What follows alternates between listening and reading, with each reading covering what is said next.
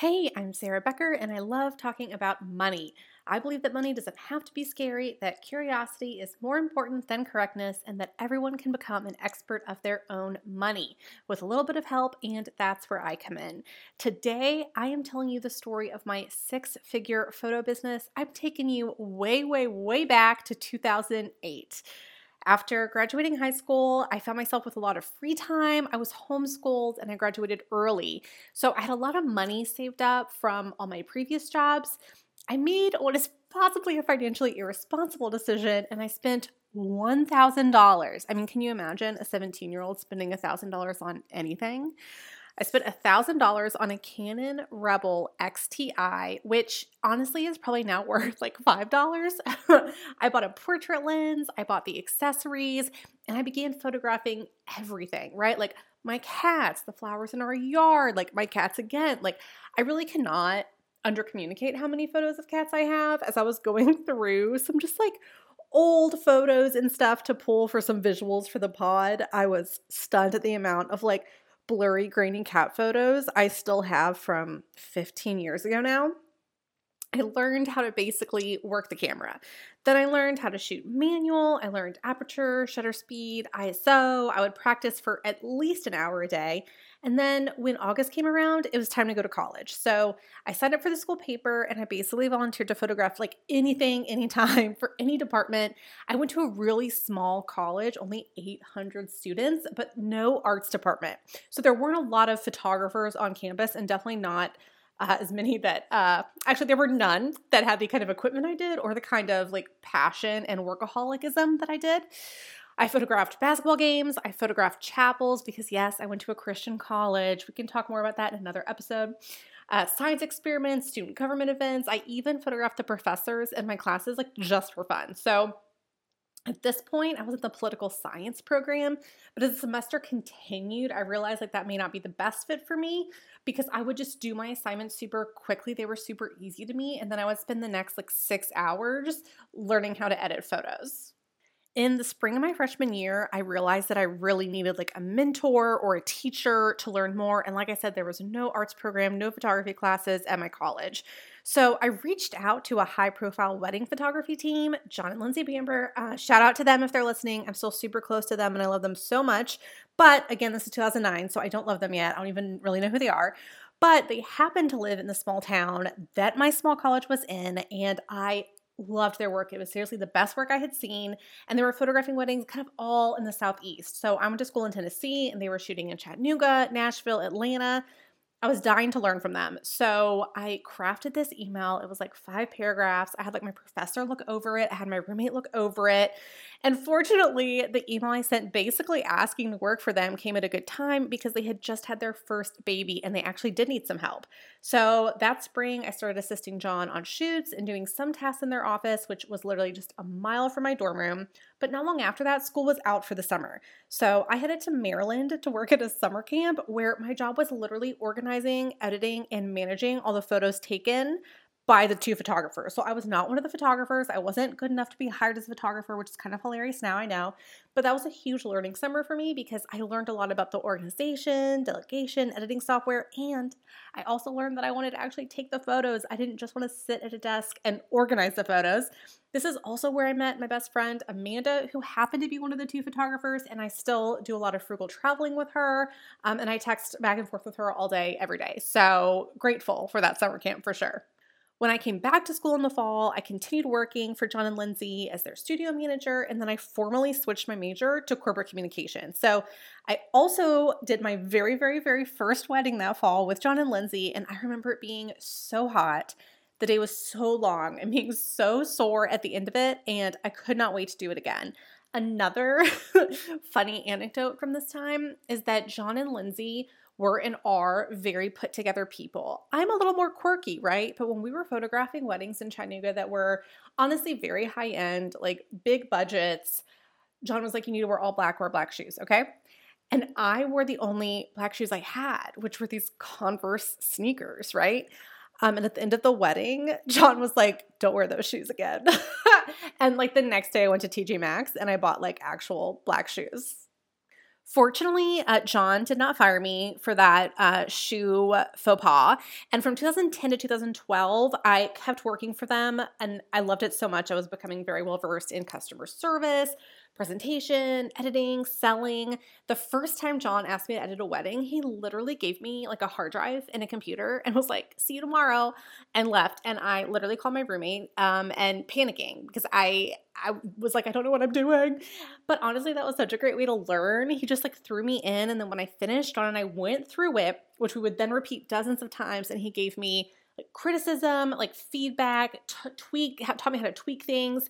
Um, and I would do it all over again. And I fell in love with editing, like at the same time I fell in love with shooting, right? Like a lot of people prefer one or the other. I'm really lucky that I enjoy both, so neither feels like a burden.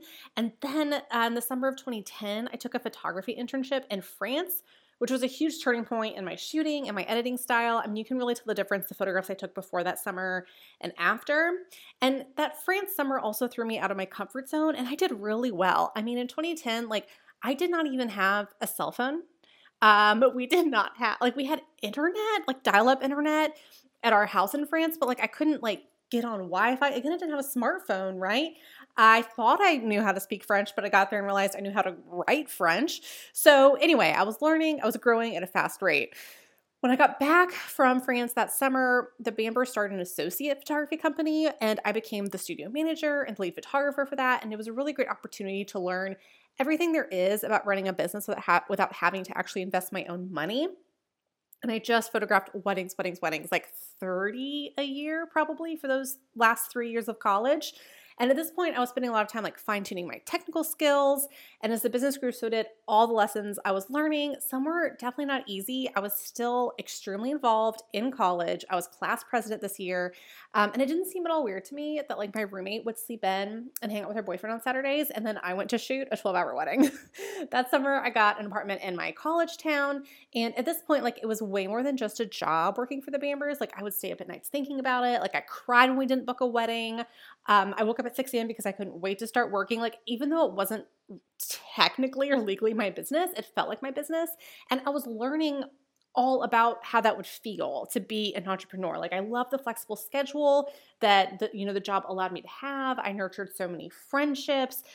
But I was really overwhelmed at the thought of moving somewhere else after graduation and doing this on my own. And I honestly did not think that I could. And I remember having a conversation with Lindsay where I told her, like, when I moved to New Orleans, which is where me and my then future husband were planning on moving to, I was like, I'm, I'm just gonna get like a normal job, but I just don't know how I'm gonna do it like eight hours a day. Like thinking about like shooting a 12 hour wedding day, I was like, that pace, like all day, every day.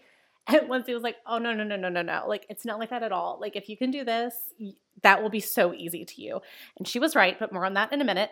So, the summer before we moved, I was really able to find like my voice as a photographer now that the technical stuff was done. Like, I my feel, my vibe, I felt really confident that I had like nailed the basics. So I was able to branch out a little more creatively during weddings and without that constant anxiety over technical things like is this the right shutter speed? Like where is the light coming from? Like I really fell in love with the creativity involved in shooting weddings.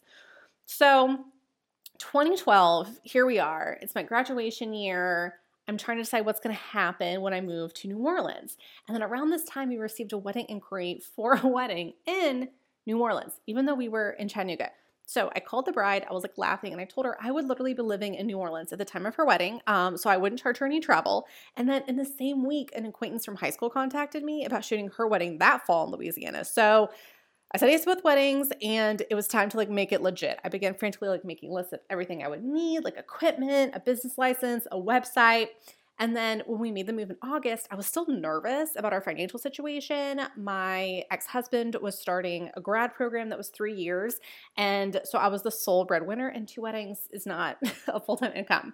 So I found a real job, quote unquote, in the communications field. I was a radio DJ, and I feel like this is coming like full circle now that I'm talking to you on a podcast, but I only had that job for about five months. And Lindsay was right. It was very easy compared to what I was used to.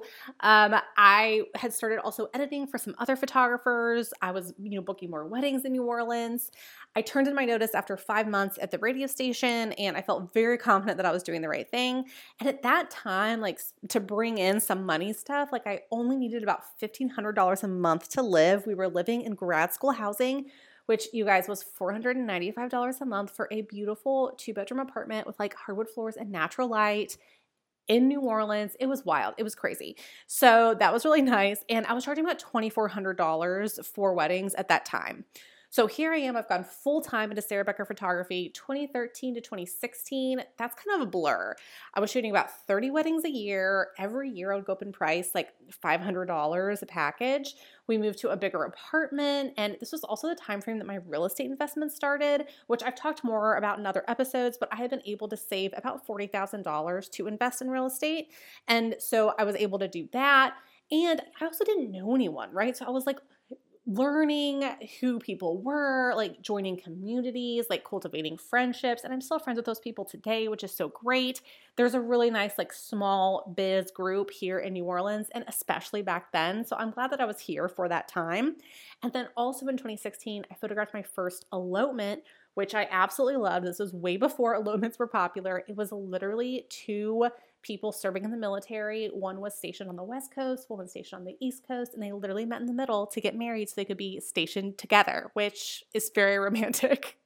2017 comes around, and this is a very hard personal year for me. Just four months after our real estate project opened, it flooded. We had a very random flash flood in New Orleans, August of 2017. It also totaled my car.